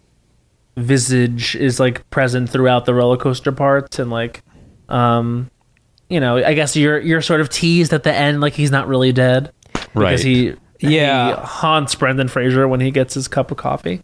Um what do we think of that part? What's everybody's opinion about the the Brendan Fraser coffee gag? I mean, again, if you didn't know that he was wanting coffee in the pre-show, that means nothing to you. And so, yeah. like, it's got to literally mean nothing to, I'm going to go ahead and say, ninety-five percent of the people that ride it in any, on any given day. It's very yeah. much a piece of the Men in Black, the Fake World's Fair bookends of the ride, yeah. which mm-hmm. you really miss if you do, because they didn't really think about the Express Pass as much back then when designing stuff, that there would be separate lines. So yeah. there, you could go to Men in Black, totally skip the setup, and just go right into the headquarters. Yeah, yeah. Um, yeah. It, it's kind of an odd ending, and I, and I guess with that, we should say, uh, you survived Podcast the Ride, that's the end of... Wrong! Prepare to forfeit your afternoon! Hour one is only the beginning! I uh, it's the best. I mean, it's the fake out ending of the ride. In two thousand four, it's good now. In two thousand four, it was m- mind blowing. And I mean, we also have to say, like, that's the part with the f- roof on fire, which yes. is like come on, the ceiling rather. That's amazing. I mean, like, that holds up so much. It's so impressive. It's so hot. Like, and I miss them doing fire effects. Obviously, I don't like it. Probably for environmental reasons, they're not doing it all the time. But that to me is such a strength of the ride, and it makes me so reminiscent of the days of Jaws when that tanker would explode. That's oh all my the God. Universal. There were so many in both Hollywood and Orlando, so many opportunities to feel uncomfortably hot, to be real close to real flame. A lot of gas smells. I associate Universal with the smell of real gas. They've replaced, yeah. I think, I think theme park, they've replaced maybe real fire with what we, I think, deemed steam fire. Yeah. On the last yeah. one of the oh, last yeah, we episodes. Like steam fire. We decided that. And I think, I'm assuming, you know, safer, cheaper. So that's probably the way of the future. But yes, there is something, because like nothing freaks your body out like a flame. Yeah. Right. Yeah. It puts you in a sense of real danger. It's like, um, like whenever I'm riding Spider-Man and they decide not to do that effect with the fire when the Green Goblin throws the ball, mm-hmm. I'm always like bummed, because I I I, yeah. I know what it's like to be doing that and then have that fire happen. It's so unbelievably impressive, right? And and urgent. Yeah, yeah. And they do the same thing on Transformers, right? It's the same exact. He shoots. It's a missile. Yeah, missile. Yeah. And Disney doesn't. Yeah. Disney's Disney's track record with fire. There's the fire on Indiana Jones. They don't do it, but they don't really. Yeah, you're not close to the flame shooting up on Indiana Jones. Fantastic Canyon. Yeah. Yeah, yeah, yeah. Which is, mm-hmm. hasn't been there for years. I mean, like, yeah. and, and like even like Rise of the Resistance, like, I just felt like something was missing with Rise of the Resistance when I did it. Oh, I was like, really? I was so blown away by this. Like, I, I think it's so amazing what they were able to do, but there was a sense of danger that was missing for me. I hmm. think I said that I felt like the ride vehicle, Uh, like Indiana Jones, the ride vehicle shakes a lot and gives you that sense of I'm in danger the whole time. And it's such a smooth ride. It was the whole so smooth. Time yeah. that until there's only a couple scenes where you feel like, oh crap, like when you're when those guns are going, you're like a little bit like, am I going to crash into the gun? But other than that, you're not maybe experiencing like no, blaster yeah. fire. I respect what they were able to do with it, but I think like like those blasters firing off, like I, I wasn't scared. Like I, I just I felt like um maybe this is because I'm thirty, but um you know I, I and I'm not doing this as a twelve year old, but um I just felt like I think it is primarily exactly what you're saying. The motion of the vehicle did not make me feel like there was enough chaos. Yeah, I don't know. Yeah, because I think that was a big when they were doing Indiana Jones, trying to figure out how the vehicle would like make you feel like you were really going through the thing and you were really gonna like tip over at any moment. And I think that might have been, yeah, that might have benefited from it. Yeah, a little, a little, one hundred percent. Just a little goes a long way. Probably, obviously, it's like a cool ride vehicle, and like it works. I, I did the Pooh's Honey Hut in Japan, which is the same ride, and that's a much that's a more of a property maybe for a nice smooth ride. Sure, I um, would agree. Yeah. So, anyway. Do we like that? What do we think of ride vehicles here? I mean, you we we haven't talked about that a ton besides the launch. It, it is a cool. I like that it's this little like stout roller coaster car, and you feel it because it's not a big long train. You feel like you're able to really whip around corners, and I, and I like the the bluntness of the Mummy vehicle. Uh, yeah, I read a really interesting thing. I never knew about this. Um, uh, there was uh, there's a Theme Park Insider article from two thousand four, right before the Hollywood uh, one opened, and the ride vehicles weigh themselves at the loading station mm-hmm. so that it can like compensate for the weight of the vehicle throughout the ride. So like they joke like if it's a ro- a car full of like football players versus a car full of children, like the ride can counterbalance that. Mm. And I mm. never really knew that. They used to do that with Dueling Dragons so that they could meet exactly at the same time. Oh yeah. Um, during the lift hill, they would get weighed, and that's why one car would stop and one would um, keep going to catch up to a certain place, so that they they would know like once they started going, they would meet up at the places where you're supposed to have near misses. But that's a thing that they're able to do. Yeah. These smart um, vehicles. It's it's crazy seeing a roll. I mean, I guess I'm trying to think, how many seats does Hulk have on one car? Is it the same as this? I think four a row, eight rows, thirty-two. Uh-huh. I don't, if for whatever reason, the vehicle seems like im- very impressive to be a crazy fast roller coaster and just be on, like, it looks like it's just on this piece of metal and there's so many seats on it. This is four rows of four seats, so it's sixteen. Yeah. Yeah. Yeah. Um, I will say, and this is mostly a Hollywood situation, and we I talked a little bit about it on the uh, Six Flags episode.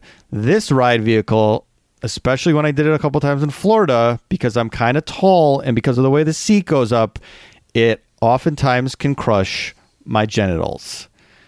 Uh, and I really have to make a conscious effort getting into it to adjust myself to not feel like my penis is going inside my body.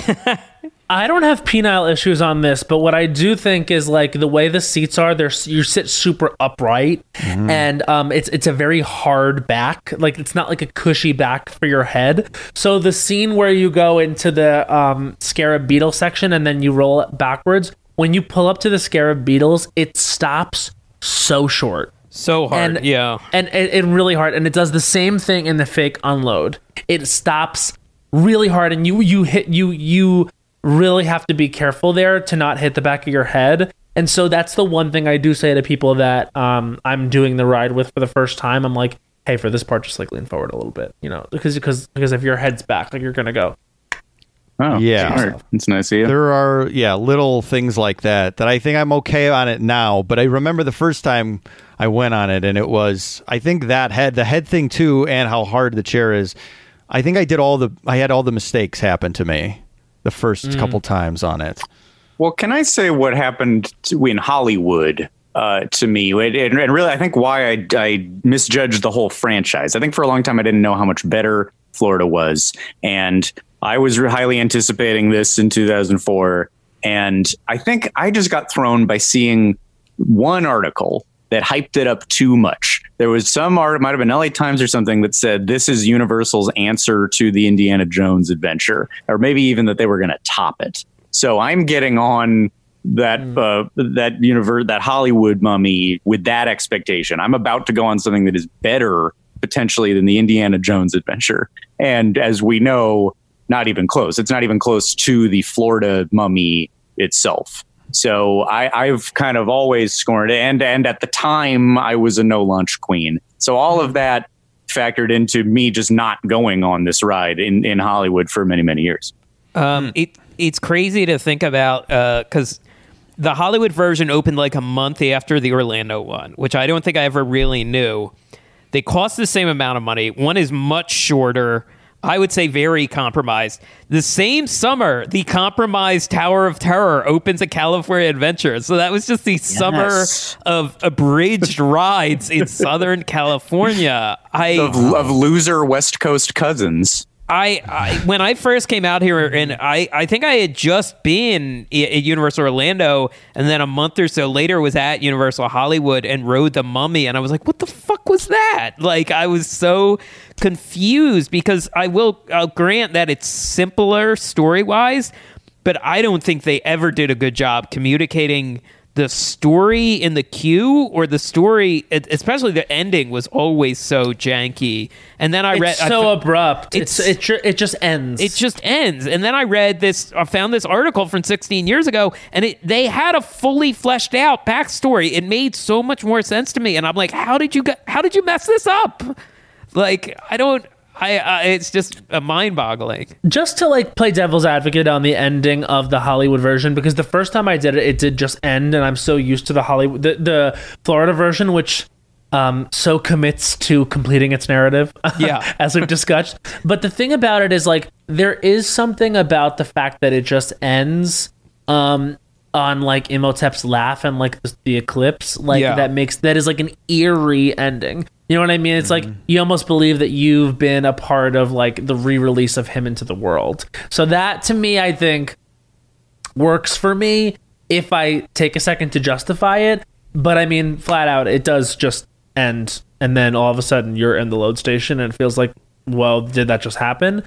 But I do think that thematically and narratively, it does keep its integrity. It, well, because it's like the eclipse is bringing him back. It's giving him the power, and then the eclipse ends, and then he like disappears. Like the, he he loses his power. Is is what I saw, and so like that kind mm. of makes sense. But like I just I don't I don't think they did a great job setting it up. And a few years ago they did tweak it a little, but it's like, well, that didn't really add anything. It was a real lateral move. And I thought the change? wait, I thought the eclipse killed him. I thought I that's no what was idea. happening. I, I I didn't take it as that, I, I, or maybe it did. I don't know. I, it's been a it's been a bit. None of us know. I mean, that's yeah. not a good sign. What does an eclipse do to Imhotep? I've also done the one in Florida. I think upwards of like uh, uh, probably over fifty times, and I've done the one in Hollywood like three or four. Yeah. Is it? Do you like actively avoid it? Have you been in that park and gone? Nah, it's not. I'm only recently living in Los Angeles, so it's like I've only been a couple times, mm-hmm. and then I'd only done it like once or twice before that, like on vacations and stuff. So I think it's not that I avoid it. In fact, that's actually my favorite part because I love them, I, and I do enjoy the Hollywood Mummy. Yeah. I can accept that it's not the Florida one. Like it's not bad. Mm. I think it might even be the best thing down there because because Jurassic World I haven't been able to see in like its completely fleshed out state yet. But that is my favorite section, and especially when Mario Kart is done, that, that area is going to be it's going to be all about the lower lot. Yeah, yeah. yeah. Uh, the, the area is gentrified with the existence of Mario Kart. Um, yeah. I basically, yeah, like I, I really, what I was saying earlier was I've been not able to go, and I was not going to Mummy. I would skip Mummy now. And, you know, we take for granted things in our lives. And now during quarantine, I think all I was saying, let yeah. this be a lesson. Always go on Mummy. It's a privilege, even though it's the airport version of the Orlando version. I always feel like that, though. Like, I always do every ride because I never know when it's going to be the last time. Like, yeah. I always will go on E T when I'm there because I, you never know when it's going to be the last time. Like, it could be any day. For example, um, with Jaws, like, I didn't know the time that I did it was the last time I had ever done it. And I almost had the instinct to go, to go down there and do it one more time because that was truly the end of an era. But I always make sure that I have logged hours on these things in case they're gonna go away. Like I always do Poseidon's Fury because I feel like its days are numbered. Yes. Right. Um, I, I just always want to like have it fresh in my memory. And and you know the the one that uh, we talked about this last time I was on, but Twister. You know, um, I would do it every single time I was there because I just knew they couldn't rely on that movie in the long term because it wasn't like it's not one that you remember forever like Jaws or Back to the Future or you know. Whatever, um, but Water that's World. What I, I genuinely miss. Yeah, Waterworld, which they're dying on the hill of every single day. It seems to work. I don't. I, I yeah. Aren't they building a it's, full Waterworld area somewhere? Yeah, it's I, huge. It's that's huge. Strange. You think they thought about doing a new movie based off the success of the stunt show?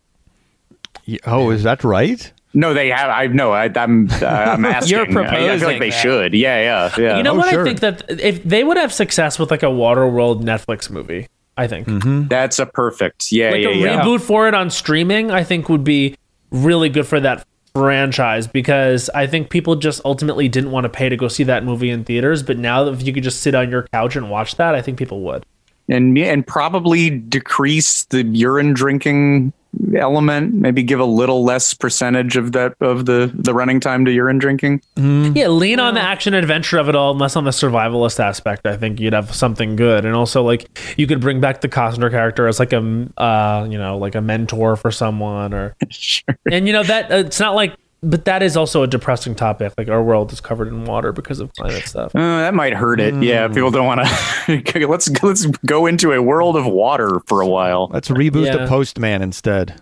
I oh, do no. keep saying I keep seeing all. Postman memes. Really? Not mean, but I keep seeing people posting about the Postman and the like the Fuhrer of the save the post office. Yeah. Hmm. Oh right, right, of course. Uh, I I didn't realize Tom um, Petty. I think we've talked about it before. Tom Petty is in the Postman. Oh right. Okay. Uh, yeah. So uh, mm. I don't know. I just like that. That's just a good thing. I just like a fact um, about it. You know what's another thing I realized factoring into my dislike of the Hollywood version that is something that the Florida one doesn't have on its back is that the Hollywood one is the one that evicted our beloved E T. That's like mm-hmm. a stink it doesn't have to have anywhere else. And th- so you're going to do a lesser version of a, a really truncated thrill ride where there used to be a kind of a significantly long dark ride. It just didn't seem like a, uh, a an improvement to me. I've I just always felt hurt by the E T eviction. Well, of course. And and was E T? Uh, forgive me. Was the E T? It was did it the building outside look the same? Like it was just a soundstage? Yeah, yeah, yeah. B- barely themed. Yes. Okay. Because I think like if they really went the extra mile with the exterior of Mummy, maybe you could have been like, well, at least it like it's it's visually better now than mm-hmm. it was before. It looked just sort of like a boring soundstage, but they didn't yeah. do that, so it just looks like you're going into a soundstage. They just painted it beige is all they did, or yeah. orangish. I don't know what the color is. And I'm sure, look, all this stuff, all this stuff is what the Universal Creative people wanted. I'm sure they wanted to theme it. It's just a money situation. Yeah, I always, I don't yeah. know why I feel like there's Universal Creative people listening going, we tried, shut up. It's also like space. There's no space down there. There's right. no space. And that's, that's ultimately yeah. why the ride is not great or not, not what we're used to in Florida, because it's just, they didn't have the space. Like, and also remember, it's like E T can be a long dark ride because you can move slowly. Like in yeah. a high-speed thrill ride, you got to move through this building, and there's just not the room. So that is something that you run into when you are going to say, "Let's, you know, shoot for the moon here with only so much room." Right. Like yeah. whereas, yeah. you know, like that's why you can fit something like Transformers, which is two levels, and it can feel so big. Like when you, because when you compare like what Transformers feels like mm-hmm. to what the Mummy is, and what Jurassic World feels like to what the Mummy is, um. Well, I'm nervous about uh, Mario Kart for this reason. For that, like, is that going to be enough space down there? I'm not, because that build the building that they mi- the so thing big. Is they had to fill an existing space with the E T becoming Mummy. With mm. Mario Kart, they created a gigantic soundstage, okay. which also uses two levels. Oh, so okay, okay. it's not going to be a, a concern. Yeah. I think that's going to be this. It's yeah, exact same size basically. The ride is not the land. I think the land is going to be smaller than the one in Japan. Mm-hmm. But the, the ride, land is think, small. Well, the land does. N- the land is not going to have Yoshi. Right. It's not going to have like the Yoshi Omnimover type ride. Right. Right. So you've been so seeing those. Only going to be the one ride in um in right. Hollywood. In Hollywood. Have you been, Matt, have you been seeing those like what people can see over the fences in Japan? The Yoshis yeah, and the coins yeah, and the plants. Yeah. Oh my god! It looks cool. It looks really cool. Uh, yeah. I'm I'm excited to see it when when it's totally done with uh, the Donkey Kong of it all. Yeah. Yeah. But um. You know, the Yoshi ride, it doesn't look like it's for me, but I think it, for the people that it'll be for, aka kids, I think it'll be really fun. The Mario Kart ride, I'm really excited to see what it's going to be, because they're talking a huge game like about this one too, almost reminding me of the way they talked about the Mummy before it opened. Like mm-hmm. they're saying it's going to be like unlike anything they've seen, like the state of the art, like now new gold standard of theme park attractions. And so I guess I would say like they talked about that with Mummy, they talked about that with Harry Potter. The Forbidden Journey anyway, and then they're talking about that again now with Mario Kart, and I feel like they were right the first two times. So yeah yeah, yeah. I think it's the main thing we all have to look forward to in our lives is the Mario Kart. This is like for me it's the Jurassic coaster, but yeah, the Mario Kart thing is for like sure. not far close second. Yeah, is uh, the one other thing about the Hollywood ride that kind of set it apart. When you would exit the Hollywood ride, there was a long hallway with statues of mummies, and for a I don't know how long they did this, but it happened to me multiple times. One of those mummies was a guy, and he would jump down off his pedestal or like move around. Like it was a scare actor who would like swipe at you, and yeah. people always fell for it. Really? It, that's. I mean, I love when they do shit like that. It's fun. Yeah, I, I appreciate it now. At the time, I didn't know it was coming, and it scared the hell out of me. It's at the time when it was intended to be scary, it did scare it, you, and it worked. Therefore, yes. it was not a pleasant I'm, emotion. I'm impressed, uh, but I am glad it is gone. Uh. Tony Baxter said uh, that there was a period of time where they did that on Haunted Mansion. Really? There was like a, oh, yeah. a one actor in the hallway or something, and he would just jump out in front of the car. I wonder if they still do that at Skull Island. That was a big mm. in the marketing for, for Kong Skull Island, is that there were going to be scare actors roaming the queue. Yeah, there and there were the last time I last time I did the main queue anyway. There was I like I said I'm always getting the express because I don't. Now that I've seen the things once, I don't need to see them again and again in terms of the queue experience. But there's a lot of cool stuff in, in the in the Kong Skull Island queue, and one of them was a very scary live actor. Oh. Yeah. Yikes. Mm. I think I um, missed that when I, I think I did the pass last time. Yeah, he would like poke out of holes like that were in the queue. Like it was like, and he would just go, Whoa! you know, yeah. It's just like a scary, like problematic native. Yeah, sure. yeah. Uh, that's, I, I will say I would have been scared by Matt, when you were last here, I was not doing fright fests and horror nights, but now I'm mm-hmm. into haunts. So that's happened too. So I think I like the idea of that, but wow, I think you got, you got, you boys are growing up. That is what is happening. You really are. Tell us we're good. Tell us we've done good. You're lately. doing so good. You're doing such great jobs, and I'm so Thanks. proud of you guys. This is what I and, needed. Um, yeah, but Jason, have you bucked up and gotten over anything like that? Uh, I think I've had some breakthroughs in therapy, but other than that, I think my theme park going hasn't really changed that much. Uh, Great. Okay. Well, at least emotionally, things are on the up and up. I'm, I'm tr- you know, I'm trying my best. Oh, yeah.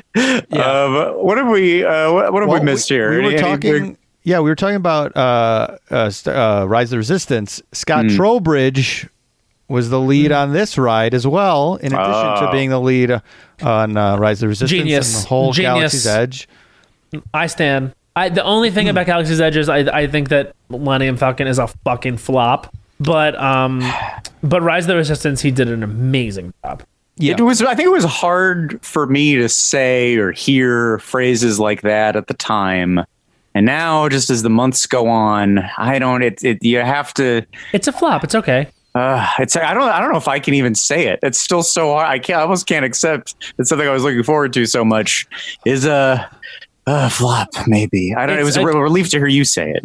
It was a really ambitious idea, mm-hmm. but it was not executed well. I, we need it, new it, levels. We need new places. I don't want to do no more of these crates. I don't want to crash it's all into of crates. That. It also should just be, you know what? Just give people the Star Wars that You know what I mean? Like, we don't know yeah. this character.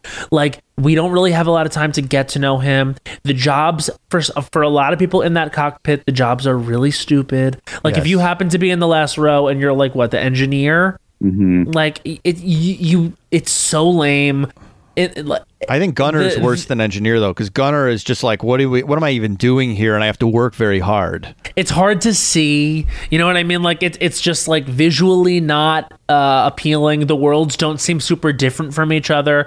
At the end, something I really hate is when you you stop the ride and he says, it appears there's something you've brought back with you on the oh, ship. Yeah, yeah. Uh, and, then, uh, and then it's nothing. And yeah. then you don't even see anything. Nothing happens. It's just like, blue balls the entire time. There's nothing in the queue.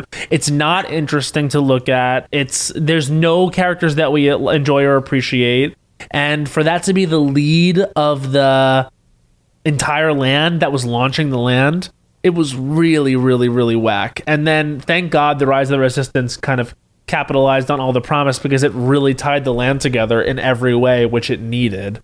Um, because the Millennium Force... No, sorry, Millennium Falcon ride was um I yes, I feel like though I do feel like it may be not impossible to at least take it up a letter grade. I do think yeah. you could probably make some tweaks and it won't be perfect, but it will maybe be a more consistent experience cuz cuz and we don't need to get off I think we've said this before. Like Star Tours has moments that you yeah, remember. Yeah, there's narrative, there's drama, there's like, there's something happening, there's a compelling reason for you to be there. You're in a bo- giant monster's mouth, and you remember it getting off the ride. That was crazy. The tongue hit yeah. the windshield. There's like comedy in it. Like Star Wars is a wacky kids adventure movie. Like let, let's not forget what Star Wars is, which is they're sci-fi action adventure soap operas for kids. So... why are we taking ourselves so fucking seriously with this Millennium Falcon ride? Like it, it just feels like not fun. Yeah, yeah that might be a lot of the Rex appeal for me is that Rex is a pure comedy character and it's not ponderous like uh, some of the, the elements of Star Wars I vibe with less. But it's also like the scoring of it all.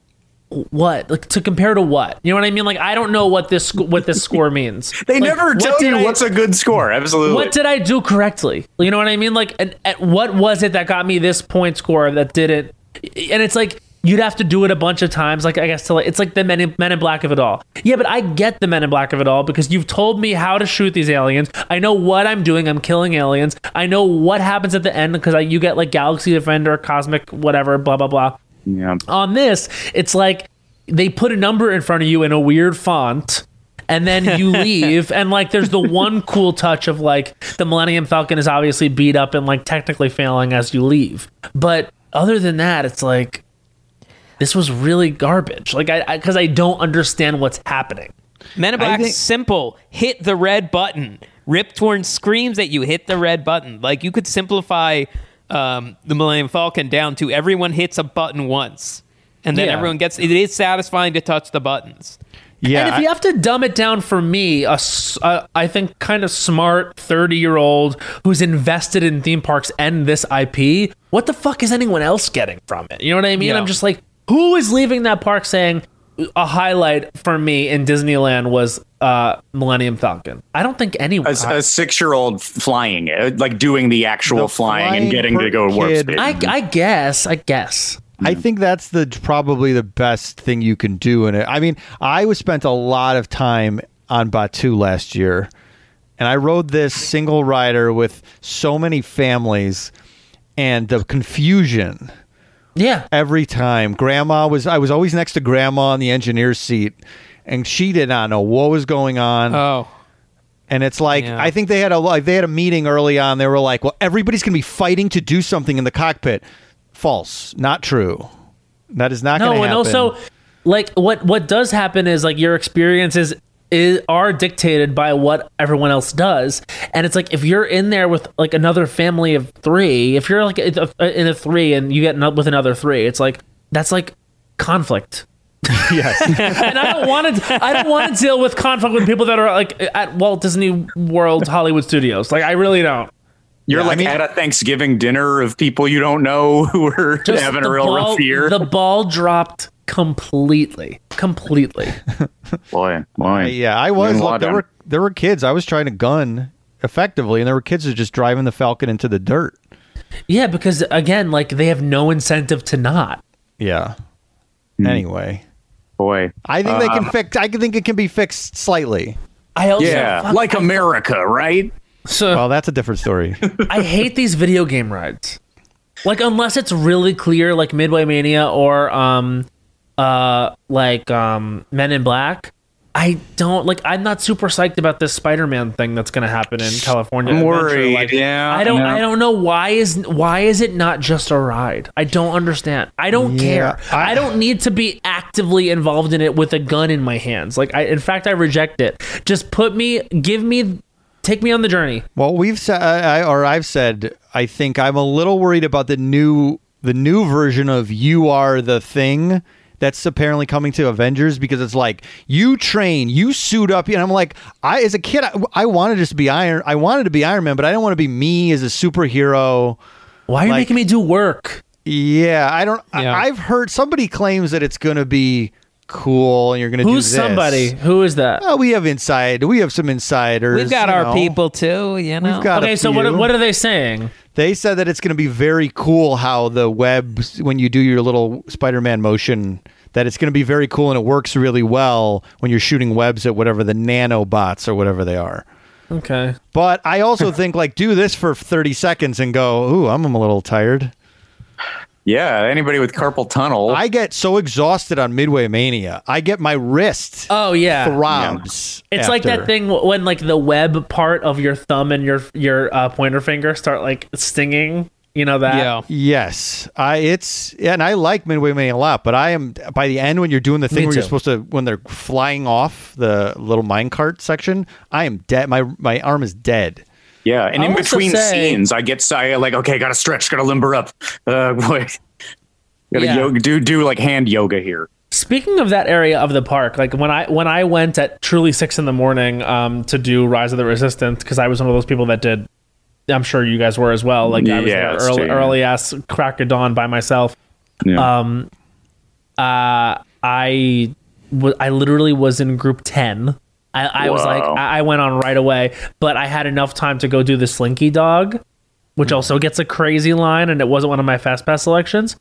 I liked it. a yeah. lot. Yeah, yes. It's yeah. fun. It's really fun. It's so charming. Yeah. A lot. It is so charming. It's so, um, you know, it's not like it's thrilling, but like it's fun. There's so much scenery to go through. That second launch, I mean, like it's really cute. I love the spinning rings. Like I like that Slinky Dog. You can hear him talk. Yeah. It felt like, like again, like a really good, well-executed idea, and I'm not surprised that it's so popular. So relaxing to be on. Like maybe the one of the smoothest yeah. roller coasters ever. Yeah, and definitely. Like in the same way, Big Thunder is like I could see it being like a scared nine-year-old who's tall enough will go on it and love it, and it'll be yeah, the first coaster. Yeah, yeah. So it's like it, it really the age range is, is high. Yeah, it feels classic. Yeah, yeah. Um, or a, or a uh, you know thirty-four-year-old was still one of his first launch coasters ever, as it was at the time. Uh, I got brave enough to do Slinky Dog. Can you believe it? I mean, we got to get you on the Jurassic coaster when it opens, though. Mm-hmm. Uh, that's oh. uh, that sounds great, and I don't have to be afraid of these. I used to when this podcast started. I was like, well, we'd talk about a ride, and I'd say, but that's off limits to me because I cannot launch. And I got over. Take it. Off your shackles. You got to be Boy. brave enough to do this. I mean, this Jurassic coaster, I think it's going to be really good. Sounds really yeah. fantastic. Yeah, yeah. yeah. Uh, possibly. Uh, do you do you think it could uh, take the title from Hagrid's as Hagrid's took the title? You think? I think it will. I think it will. Wow. Yeah, I don't I think like, I've given it any... no thought. It's been like a sleeper to me. I, I I haven't been looking at the updates like you guys, and I, so I'm I'm amazed to hear it's like. So what's great the... about Hagrid's is it's like yes, it has seven launches, but it's a family coaster. This is like an adult coaster, which is themed to an adult um, popcorn movie, which I which I you know like the threat of dinosaurs ripping you to pieces. Like I like of course kids can enjoy it and like it, but I like it. I like that they. You know, matched a type of ride to a type of film. And I feel like that is universal. You know what I mean? Like that is something that Disney would never do. Like Disney's never going to make you feel like, um, you know, a dinosaur's going to kill you. And in fact, when they did do that, they backed off of it and made that ride so yeah. much more tame.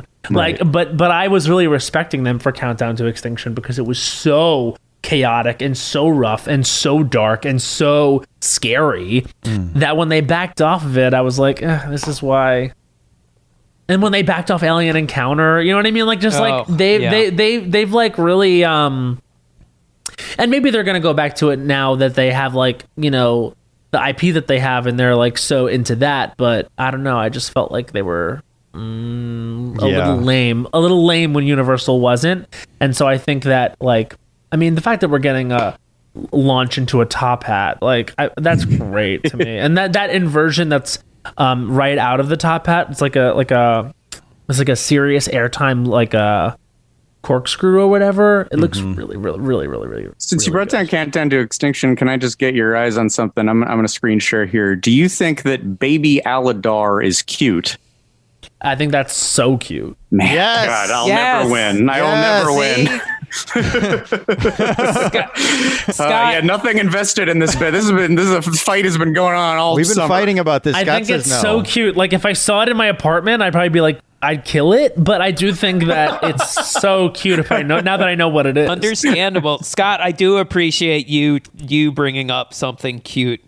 Uh, yeah, of course, Imhotep the Mummy. Yeah, uh, Imhotep. I appreciate I, you bringing up. I don't know why. I think he's cute in the window shatterer, too. I like that he's like miniature. So I think it's the fact yeah. that he's like a little, he's a four, he, he's like a miniature pony. I think that's that's exactly how I feel about him. Can I give you a little, a little uh, piece of information about the animatronic? Yes. Universal claims Imhotep is the most sophisticated animatronic robot ever developed. This is obviously at the time for a theme park, capable of lifting two thousand five hundred pounds. His arms are hollowed out stainless steel that can be programmed to perform motions four times faster than any th- other theme park robot. Wow. wow. And which that is why it six times work. Cuter than yeah, which is, yeah, yeah, which is why it's literally frozen in time not working because they probably bit off way more than they could chew. It doesn't matter that it can do any of those things. It doesn't work. So it's like that's the only thing about it is I, I do wish they could like go back in there and refurb the audio animatronics, but I actually think they'll this is controversial, but I think that they'll retheme and do a new attraction before they do that. That's what I was going to ask. Do you think um, would you be upset about this or would you feel like I, it's had its time and I trust Universal to bring us something better? I I think it has less than ten years. Wow. The yeah. Modern? Yeah. Hmm. I, I could see them, you know, I, I think it could use a little fresh coat paint, a facelift, but I do think it's it's pretty popular, and I, I don't quite know. I mean, Fast and the Furious, a, a Fast and the Furious ride done like this, I think would have been a big hit.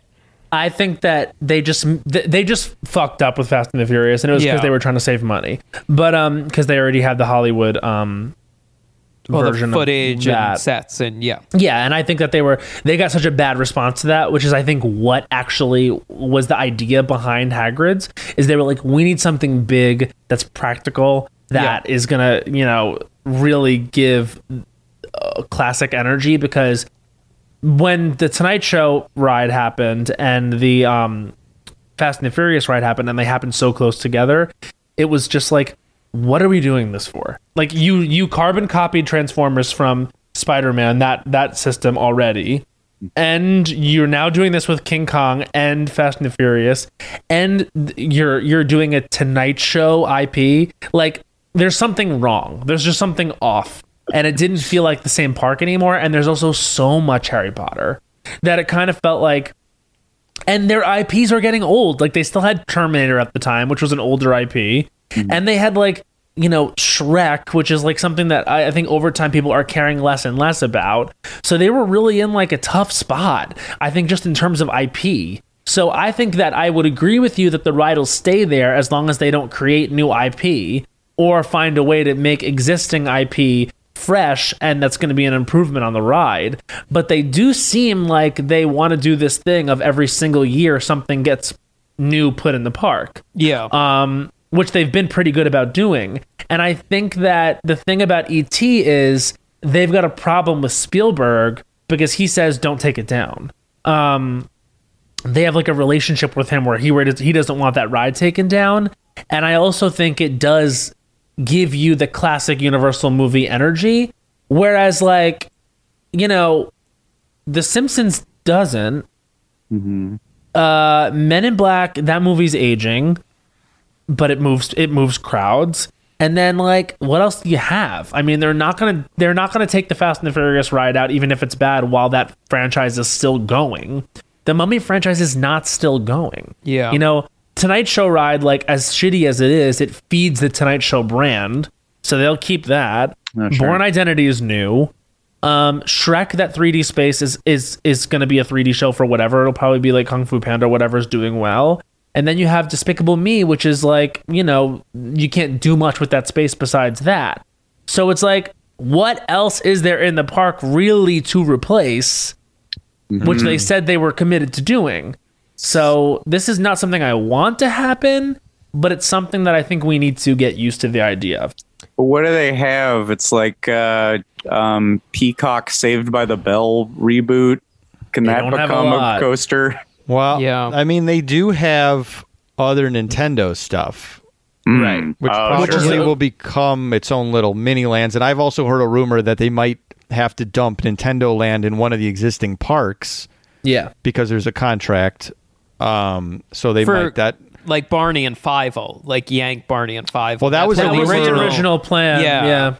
So like, that what? might still happen. You're no. That could be. Over my dead body. In Woody Woodpecker's uh, Barnstormer. What's the also no, that's like goofy. That area is so large. Like n- yeah. I'm never back there because I'm never going to see Barney. But like. That entire the entire Curious George area and the Barney like stage is huge. Like I went back that back there for Halloween Horror Nights, and I was like, there's like a whole maze back there, and the Barney thing, and the Curious George, and Five-O's Playground, and I'm like, oh, there's a ton of space here. Yeah. So it made sense that that was going to be um, Super Nintendo Land. But then when they were moving Super Nintendo Land to the new park, that was ultimately going to be a Pokemon thing, right? Oh. Uh, So you guys know about the rumors that that was going to be Pokemon, mm-hmm. Super Nintendo Land was going to be in the new park, and that they were going to phase out Poseidon's Fury and the uh, Lost Continent area to be a Zelda, Zelda. thing.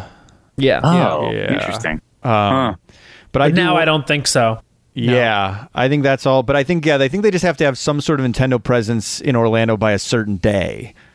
But obviously that yeah. time frame is all different. But I don't know, yeah, because yeah, of money, will they like cram some Nintendo things somewhere and not do a full themed like Zelda Land, which is My what we would want?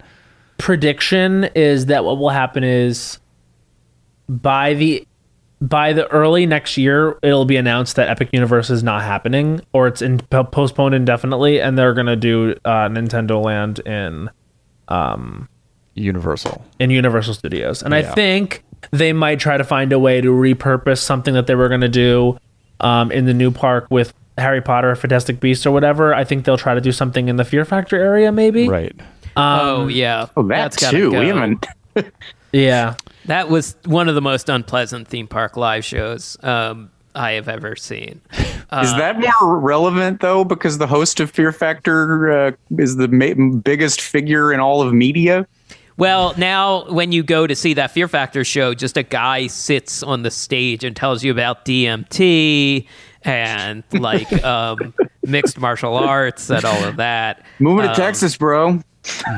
I'm out of here. Texas, I'm out of here. And he also, he actually, uh, uh, the big finale of the show is he says a lot of transphobic slurs. Mm-hmm. Yeah, yeah, and the Florida crowd goes, they go wild, wild.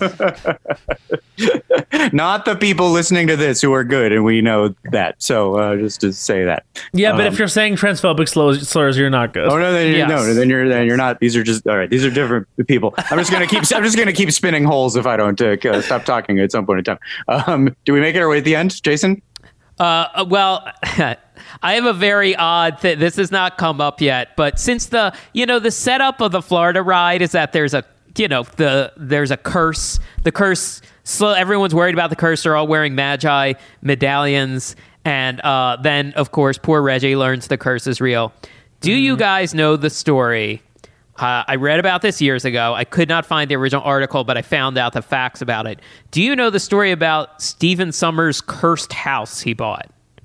What? Director of The Mummy, Stephen Summers? The director. At a cursed house? Yes. Now, uh, bear with me. There's a bit of a leap. So, oh. in, in two thousand seven, uh, he uh, Stephen Summers and his, his family bought a house in Malibu for ten million dollars. The previous occupants of this house were the newlyweds Britney Spears and Kevin Federline. Uh, mm. Mister Popo Zhao himself, Kevin. Oh, Popo. Yeah, of course. Um, wow. They put a lot of money into fixing up this house and put it on the market, uh, asking for. He paid ten million dollars initially. They were trying. They were asking for it for fifteen point nine five million dollars because they had put so much work into it. It mm-hmm. sat on the market for three years and eventually sold for eleven point four five million dollars. And simultaneously with that, Stephen Summers' career as a director was really slowing down. He did mm. the G I. Joe movie and then the uh, ad- adaptation of the Stephen Kuntz books, Odd Thomas. And that was kind of the last we've heard of Stephen Summers. So uh, I remember coming across this years ago, and the writer chronicling the foibles of this house was like, this house might be cursed. Britney Spears and Kevin Federline, Stephen Summers, like... Yeah, it's not good energy. Down. Not good energy in this house. Wait, he's mm-hmm. blaming the house on the career falling apart? Like, the, the, just like, if you're superstitious, like, I, I wouldn't buy this house. Like, but there's no, like, when ghosts? You're, when you're a white man in Hollywood who fails, it can't possibly be you. No. It's gotta be, no. It's gotta be your home that's cursed. It's gotta be your eleven point nine five million dollars home. There's not even a that, ghost that used story? To be, no. It's just a very weird connection between Kevin Federline and Stephen Summers, and his directing career kind of slowing down. But Kevin Federline's career was bright. He had the whole world ahead of him. And then this house, this cursed house. The cursed house. The curse was real. Well, Britney Spears, like uh, in the early two thousands, her career also kind of getting weird. So, like... The poor woman was th- through the ringer. Her whole I know, life. She was a I'm youth. Saying. This house is fine. All First right. of all, let's just... Let me, as the gay here, just get on record by saying she actually hit her creative peak in the early aughts, okay? Because the Blackout album was... a piece of art, and never forget In the Zone, and also never forget that she um, revitalized what it meant to be a pop star in Vegas, okay? People before her were like, it's the sunset of my career, I'm going to Vegas. Britney Spears said, I'm Britney Spears, I'm like thirty-five, I'm going to Vegas. And now you see all the girls all in the, the peaks of their careers yeah. going to Vegas. I'm yeah. not saying the work Jean is Spears. Bad. You know, I'm not saying when the does, work's uh, not good. When does Perfume come out? Oh, bitch, that's been out. No, I know, but when is uh, when is it? When did it come out? When does when did it come out? That came, that was on Britney Jean, which was like two thousand thirteen. Oh, so that's even later. Perfume's even later. I'm yeah, such a big fan later. of. I know Sia wrote it.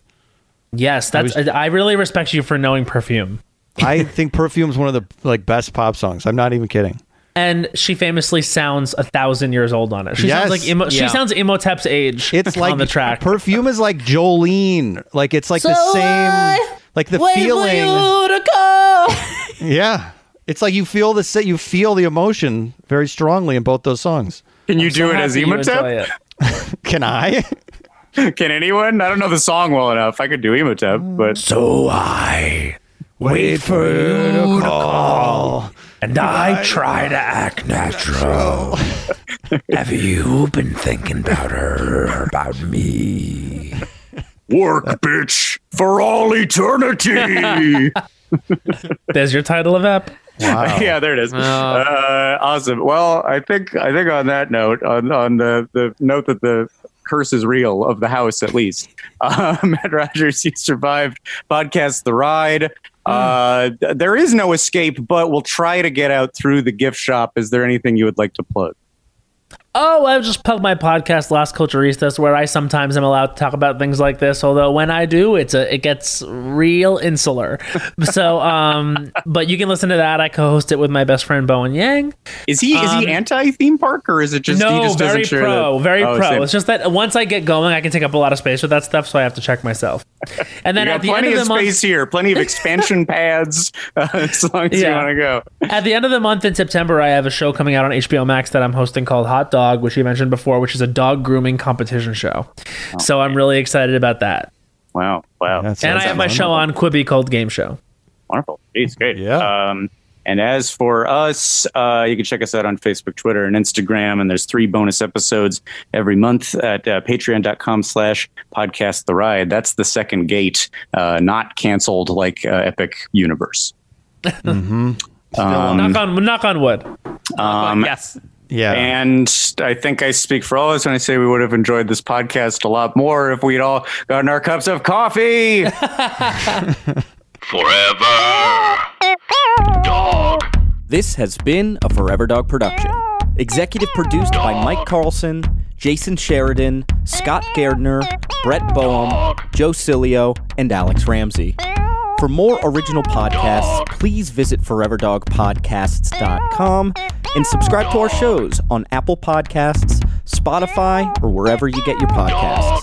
Keep up with the latest Forever Dog news by following us on Twitter and Instagram at Forever Dog Team and liking our page on Facebook.